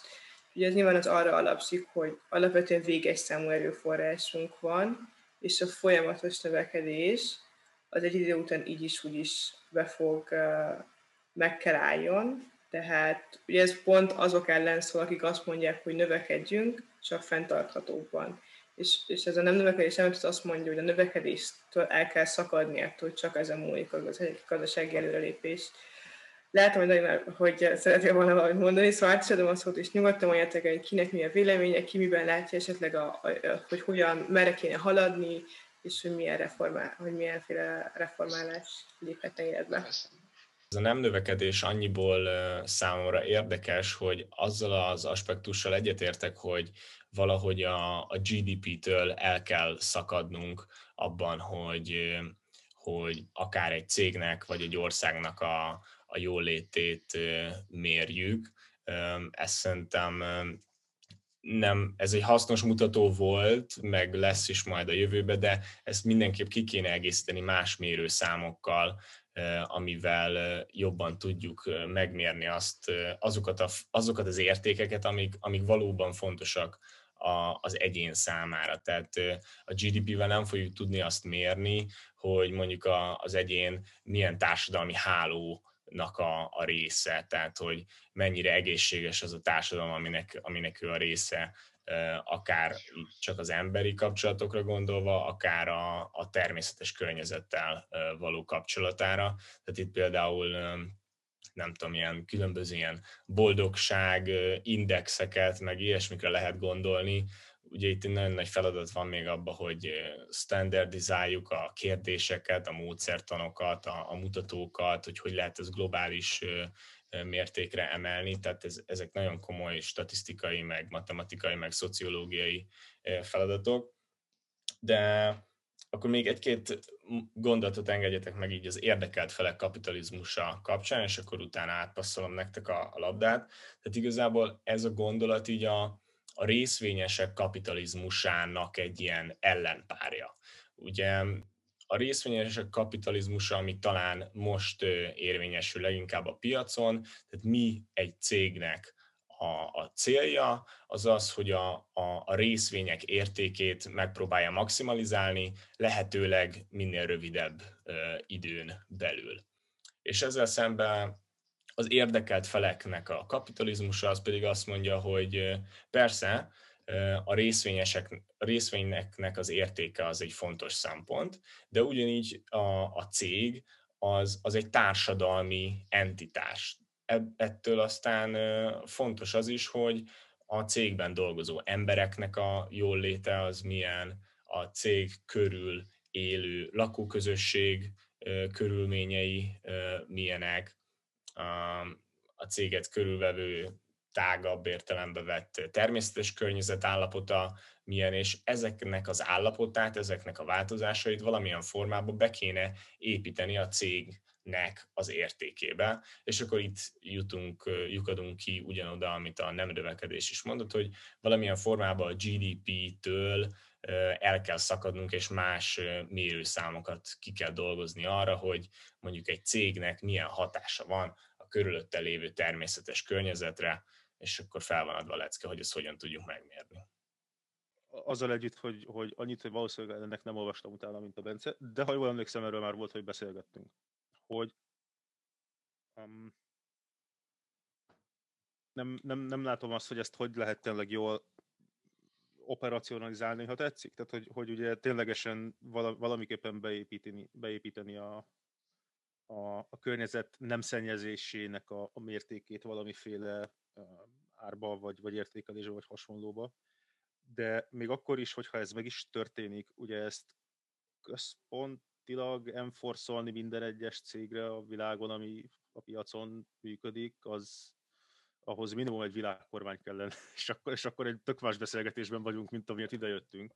Mert hogyha, a, tehát a problémát én abban látom, hogyha valakinek van mondjuk egy, egy vállalkozása, vagy valaki mondjuk egy cégnek a CEO-ja, az, az önmagában egy CEO, az, az persze lehet úgy gondolkodni, hogy, hogy neki valószínűleg egyébként tényleg azért név meg, hogy, hogy mondjuk PR szempontból jól a cége, valószínűleg, és ne csak a shareholdereknek a, a, az érdekét vegye figyelembe, de ezzel önmagát helyezi úgymond hátrányba azokkal szemben, akik viszont nem így cselekszenek. A, a, a, tehát az, az, az a baj, hogy ahogy én látom, ugye pont az, hogy, a, hogy annyira a, a, a tiszta verseny logikája mentén működik a rendszer ebben az értelemben legalábbis, hogyha valaki a, a farkasok között úgy dönt, hogy én mostantól inkább bárány leszek, mert valamiért hosszú távon ezzel nyerni fogok, nem vagyok teljesen meggyőződve arról, hogy ez így lesz. Ha csak nem, mindenki rá van kényszerítve arra, hogy vegye le a farkasbört, és mindenki legyen bárány. És onnantól meg nem hagyjuk, hogy valaki farkas legyen. Legalábbis én is, én ezzel a kritikával élnék e felé, hogy igen, ez is olyan, mint nagyon sok minden, hogy nagyon jól hangzik egyébként elméletben, és nagyon egyet tudok vele érteni, de nem látom túl megvalósíthatónak, amit persze nagyon sok mindenre lehet mondani a nem növekedés versus a fenntartható fejlődés. Általában ezt a kettőt szokták összepárosítani, hogyha egy fenntartható jövőről beszélünk. Én úgy gondolom, hogy, hogy az emberiség során nagyon sokszor azt bizonyítottuk, mint így emberiség összevéve, hogy mi technológiailag tudjuk megoldani a, a dolgokat, egyéb problémát. Tehát, hogyha vesszük akár mondjuk a, a kerék feltalálását, vagy ugye az első ipari forradalmat, ugye, ami a 18. A századnak a közepétől, mondjuk a 19. század első harmadáig tartott, így nagyzolva, mindig azt látjuk, hogy hogy a, a fejlődésünkhöz voltak éppen egy, egy új technológiának a feltalálása vezetett. És szerintem a nem növekedés támogatók között ezt nagyon nehéz lenne, ezt a teljesen új világszemléletet um, át, átvinni az egész társadalomba. Az, hogy, hogy ami évezredek óta bennünk van, hogy valami új technológia feltalálása, akár a lőfegyverek, vagy, vagy tényleg bármire gondolunk az emberiség fejlődésének folyamán, az új technológia feltalálása jelentette a kulcsot ahhoz, hogy tovább lépjünk. És, és ez, ez évezredek óta bennünk van. A nem növekedés viszont ennek a, az ilyenfajta fejlődésnek szabna szerintem egy gátját. Úgyhogy én azért hiszem, hogy a fenntartható fejlődés um, számunkra jobban elérhetőbb, vagy jobban azt fogja tudni mutatni az mert nem kell egy olyan szintű rendszerváltozás, nem kell egy olyan fajta, egy olyan mélységű változást beleszuszakolni az emberek fejébe, és viselkedésébe, és mintáiba, ami már valóban évezredek óta a, egy mintát követett. Um, a GDP kapcsán a, a World Economic Forumon volt egy ilyen New Economics Foundation um, um, ról egy, egy cikk, ami öt, öt uh, szempontból vizsgálja ezeket a mutatókat. Az első az a, a jó munkahely, második a jólét, harmadik a környezet, negyedik a fairness, és az ötödik a, az egészség. Szerintem érdekes ezt, ezt a figyelembe venni. A GDP nagyon sok kritika éri folyamatosan. Tényleg kérdés az, hogy, hogy mit szeretnénk. Azt, azt látjuk, hogy amilyen irányban most rohan a világ és a világgazdaság, az egyszerűen nem fenntartható. Viszont, viszont az, hogy többre törekedjünk, még akkor is, hogyha ez nem számban van megadva az a többség, illetve eladott áruban, hanem akár minőségben is, um, az, az bennünk van, és ez iránti vágy az, hogy, hogy valami jobb legyen, az ott van az emberiségben. Még Bence, te, te mondtad az érdekelt felek kapitalizmusa kapcsán, még a, a részvények kapitalizmusa kapcsán pontosabban, hogy, hogy minél rövidebb idő alatt el kell érni valamit. Én ehhez hozzátenném azt is, hogy a cégeknek az is ugye nagyon fontos nézőpontja, hogy minél kevesebb inputtal. Tehát nem, ne, sokszor, sokszor nagyon fontos az idő, de az, hogy, hogy mennyit tolnak bele, az ugyanúgy egy, egy, egy nagyon, nagyon figyelembe, ezt a tényezőt ugyanúgy nagyon figyelembe kell venni. Köszönjük szépen, és akkor Dani. Hát én egyetértek azzal Annával, hogy sokkal fontosabb a technológiai innováció. Ugye ez végigkísérte tényleg a ipari forradalom kialakulását is, a közképtől elkezdve a közmozgatókon keresztül az autókig, meg a dinamó, meg stb. És ugye a technológiai fejlődés ez tényleg azért fontos, mert ugye említettem ugye az angliai példát is, hogy előbb-utóbb a piacgazdaság alapvetően egy rugalmas mechanizmus, és előbb-utóbb az adott iparágak azok elpecséről, tehát azok előbb-utóbb időtállóak lesznek, és új, új, új, új iparágat kell, illetve új tevékenységet kell erre alapozni, ami később ugye jóval jövedelmezőbb lesz. Tehát a technológiai innováció az valóban fontos, tehát például példaként említeném még a, mondjuk Indiában a zöld forradalmat, ami a 60-as években történt. Ugye Indiában ilyen hagyományos termelés, tehát hagyományos mezőgazdasági termelés zajlott, hogy ami ugye nagyon ki volt téve az éghajlati körülményeknek, az időjárásbeli változásoknak, és ugye sokszor volt az, amikor asszály miatt éhezés, éhénység söpött végig az ország nagy részén, és volt ez az öt forradalom, ami a génmódosítás, genetikai reformokat alapul véve, olyan termelési módokat, technológiai vívmányokat valósított meg, amelyek növelték a teljesítményet, anélkül, hogy ez különösebben nagyobb munkába vagy nagyobb környezetterülésbe került volna. Tehát tényleg a technológiai innováció ezért nagyon fontos, és annának még, még nem reagáltam a, arra a felvetés, hogy demográfiai válság. Itt is a meg, reform, reformként hoznák például egy lehet, hogy népszerűtlen példát, mondjuk a nyugdíjreformot, ami mondjuk ilyen privatizált nyugdíjrendszert jelentett. Tehát alapvetően ugye az a probléma az ilyen demográfiai válság, hogy ez a jóléti ö, szociális rendszert ezt megterheli, mert ugye a munkaképes korú népesség tartja gyakorlatilag a nyugdíjas réteget, és ugye, és ugye ez a gazdasági növekedés is azért lenne fontos hogy ebből a szempontból, hogy a minél több jövedelemmel legyen a, egy munkavállalónak, és, hogy, és a munkaképes magasabb jövedelm, jövedelmet kereső munkaképes korú népesség ugye el tudja tartani továbbra is a nyugdíja, nyugdíjas korosztályt. Viszont ugye ez ez, ez nem túl reális, ez, ez, ez, ez ilyen kockázatos dolog, és ugye ezért lehetne úgymond a nyugdíjakat, a nyugdíjreformot is aképpen keresztül vinni, hogy, hogy arra ösztönzik az embereket, hogy minél több vagyont halmozzon fel mondjuk a saját személyes pénzügyi alapjára, hogy majd később az állami állam, államtól való függőség nélkül is legyen mihez nyúlja, legyenek anyagi javai.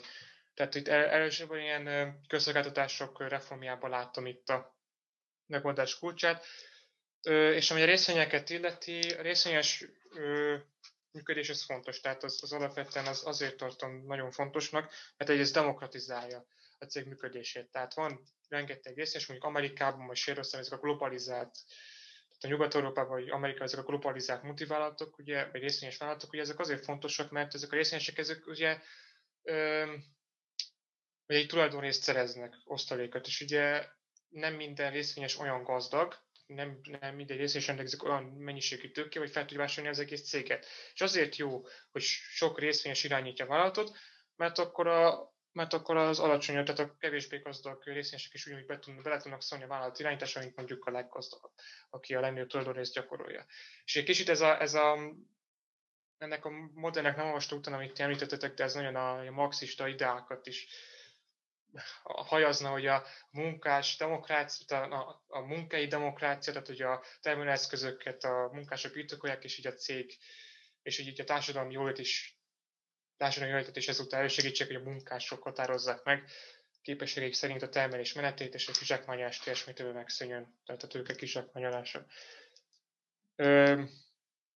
De igazából ezt nem nagyon tartom túlságosan jónak, de nem tudom, lehet, nem tudom, szoké, de nem tudom ezt így másképpen alátámasztani, csak így nagyon arra hajazna. Szóval mindenképpen részvényes működést tartom előrevezetőnek. Meg még egy valami, ezt most egy utolsó szóként, hogy a, Másik politikai szinten meg a legfontosabb a jogbiztonság és a politikai stabilitás. Tehát mondjuk a, a mondjuk, hogy említette Anna a gyerekmunkát, ezt is úgy lehetne például megállítani, hogy törvényben, jogszabályban írják el, hogy a gyerekmunka az tilos.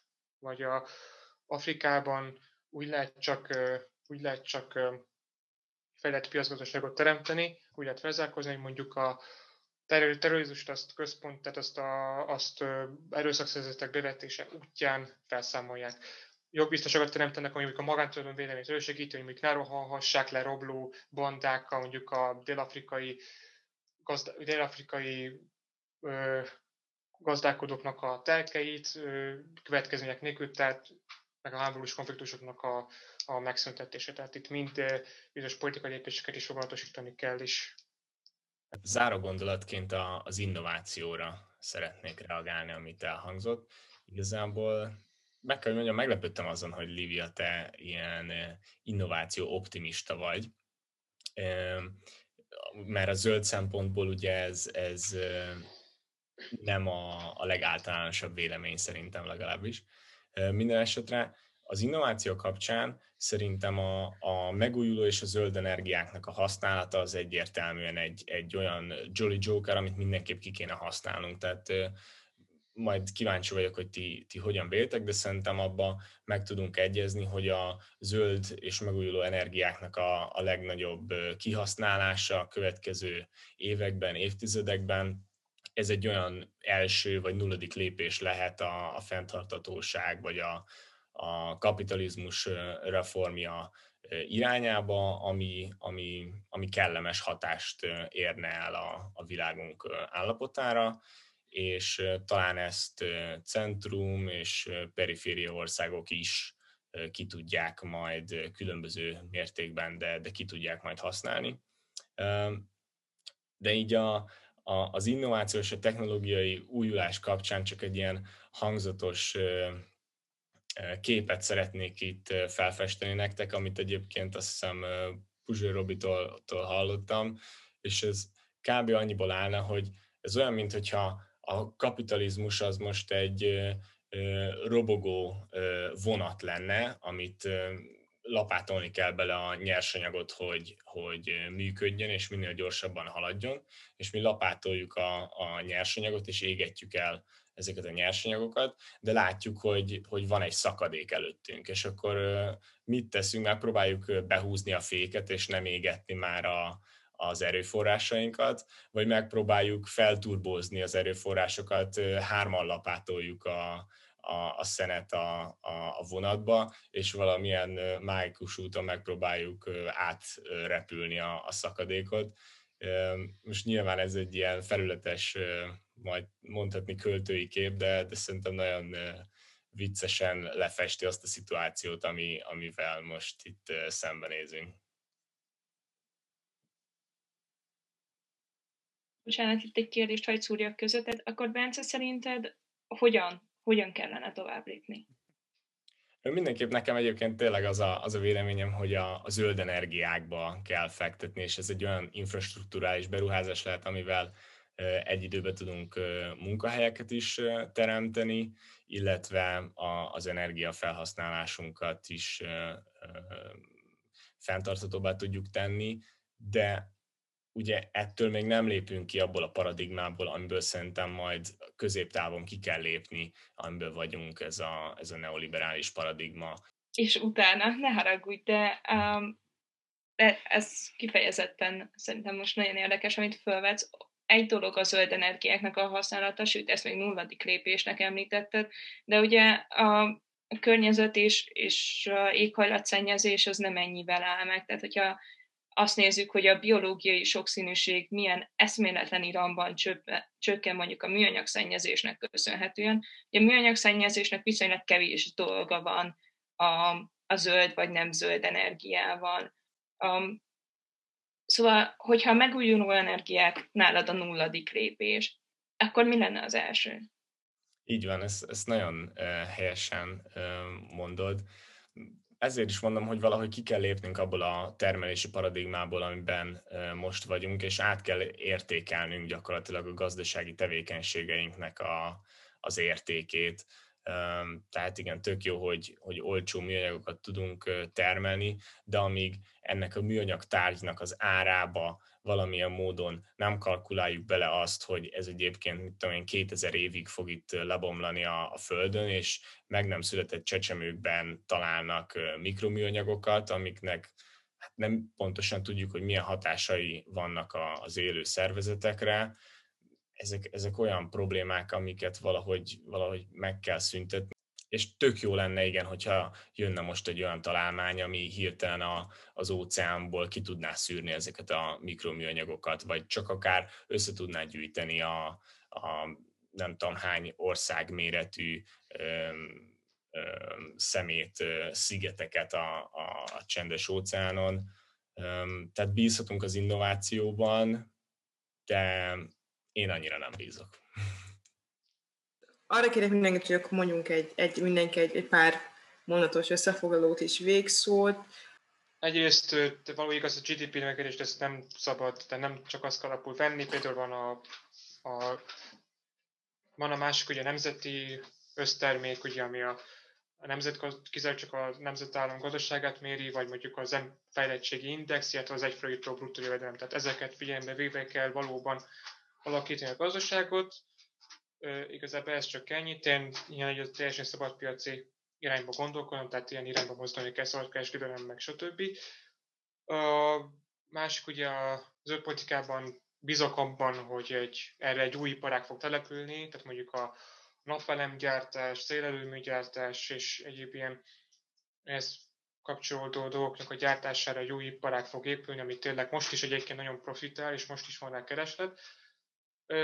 harmadszor pedig a, tényleg az is fontos, hogy a, hogy a fejletlen országok és a harmadik országok is vezekozzanak, hogy például a leginkább Afrikában, tehát a leginkább sújtott, vagy a közeket a leginkább sújtott, és az emberi jogokat is stába rendszerek működnek, ott tényleg olyan politikai, akár diplomáciai intézkedéseket kell foganatosítani, ami megteremti a jogbiztonságot, megteremti mondjuk a demokratikus rendszereket, és ugye ezáltal egy tényleg egy prosperáló, magántulajdonon alapuló piacgazdaságot, ami beintegrálja a nyugati civilizáció országaiba ezeket a leszakott harmadik világbeli országokat. Szóval még szóként ennyi. Szabad piacot! Köszönjük szépen. Akkor Anya Lívia? Abban teljesen egyetértek, hogy egy, egy um, szemlélet és rendszerváltás kell. Azonban elhangzott a, a pénzfelhalmozás például a nyugdíjak a kapcsán, és szerintem nagyon fontos azt kiemelni, hogy ha az ember elkezd pénzt felhalmozni, akkor az a pénz az nincs benne a gazdaságban, ergo a gazdaság lassul. Úgyhogy uh, itt megint el kell dönteni, hogy, hogy mit szeretnénk, akár azon a, a, robo, a vonaton csinálni, amiről Bence uh, mesélt, akár, hogyha nem ezt a hasonlatot vagy metaforát használjuk, de a pénznek a kivonása a gazdaságból, az mindenképp következményeket von maga után. Um, Bence, amiket mondtál, szerintem nagyon érdekes volt, azonban itt meg, meg kell jegyezni, hogy vannak olyan technológiák már, amik elkezdték az óceánok tisztítását. Vannak kint uh, ilyen úszó erődítmények, amik, amik szedik ki az óceánokból például a műanyagokat, vannak lebomló műanyagok, nagyon sokféle uh, gyártmány van, például ilyen ehető vizet is lehetett már találni, hogy, hogy azzal vonták be hogy olyan anyaggal vonták be a, a víznek a felszínét, hogy ilyen kis kömpöcökben megmaradt, um, amivel ugye a műanyagpalackokat lehet uh, kiváltani, és ez annyiban kapcsolódik, amit Dani is mondott, hogy a, a jobban sújtott területeknél jobban jelenik meg, sőt, sokszorosan jelenik meg a, az ökológiai és klímaválság, hogy uh, mindenképp szemügybe kell, vagy mindenképp előtérbe kell helyezni az úgynevezett klímaigazságosságot. Ez az angol climate justice a fogalom, és, és igenis át kell értékelnünk a gazdaságunkat. Azonban, mint mondtam, szerintem az nagyon, nagyon sokat számít, hogy mi hogyan gondolkodunk, hogy mi hogyan oldottunk meg több ezer éven át a problémákat, és hogy melyik, melyik területre tesszük a hangsúlyt sokszor megoldotta már a technológiai fejlődés a problémánkat. Én úgy gondolom, hogy ez is egy olyan probléma, és az emberiség már annyiszor bebizonyította azt, hogy ha valamit el szeretne érni, és azért valóban oda teszi magát, akkor azt el tudja érni, hogy bár nagyon-nagyon nagy a baj, mint így a gazdasági rendszerrel, a klíma és ökológiai válság kapcsán, én úgy gondolom, hogy ha bízunk magunkban, és oda tesszük magunkat, akkor még akár valami jót is tudunk kreálni. Nagyon szépen köszönjük, ez egy nagyon frappáns és, és optimista végszó volt. Bálint megkérdeztem, hogy mi a véleményed erről neked? Nagyon ambivalens gondolatok vannak a fejemben. Egyrészt van, nekem, nekem van egy nagyon erős hajlamom szintén erre a fajta technológiai pozitivizmusra. Ha, ha ez itt a megfelelő szó, annak a két, mindkét értelmében mondjuk, de de azért ott bennem sajnos ott lakozik a, a, a Doomer is. Abban az értelemben, hogy, hogy a Puzsérnak a, jav, a javaslata, elnézést, szóval Puzsérnek a hasonlata az, az nagyon, nagyon rímel arra, amit, amit én még, nem tudom, talán már tíz éve olvastam egy uh, magyar, magyar fizikussal csinált valaki ilyen beszélgetés könyvet, beszélgetés, nem csak tudományról az volt a címe, és már abban elhangzott tíz évvel ezelőtt, hogy csak így mondta a fizikus, hogy hát ahogy látja, jelenleg ugye az emberiség az, az egy, az egy alagútban fut. És hogyha az ember már nagyon gyorsan fut, biztos ti éreztétek ezt, dombon lefele kisgyerekként elkezdtek futni, és van egy pont, amikor érzitek, hogy vagy innen, innen csak pofára esni tudtok, vagy még gyorsabban futni, és biztos benne, hogy vége lesz a dombnak. És hogy jelenleg nagyjából ebben van az emberiség, és még csak azt sem tudjuk biztosan, hogy tudunk-e jól pofára esni, mert ugye például a cselgáncsozók ezt tanulják, szóval az sem ennyire egyértelmű, hogy azt jól meg lehet csinálni. És persze jelenleg azt próbáljuk meg, igen, hogy próbáljuk meg minél gyorsabban futni, ez ennél már egy tech szinten upgrade verzió, ugye a puzséros. De Hát nyilván én is bízom abban, hogy még ha nem is szénlapátolással, de mondjuk azzal, hogy megpróbálunk, nem tudom, mondjuk eh, légpárnát rakni a mozgó vonatra, és akkor ezzel majd átszerjük a szakadékot, hogy ne zuhanjunk bele, de nem, nem értek hozzá sajnos annyira, hogy ezt, ezt mellett egy száz százalékig lehet hogyan tenni a voksomat.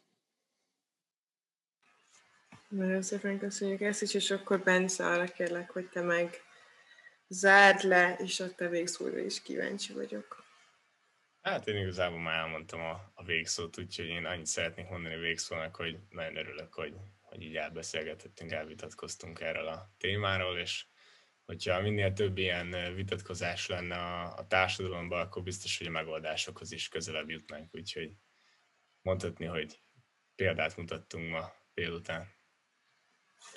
És nagyon szépen köszönöm mindenkinek, hogy itt voltatok, és tényleg nagyon minőségi beszélgetés volt. És köszönöm a meghívást. A lehetőséget. A lehetőséget is. Igen.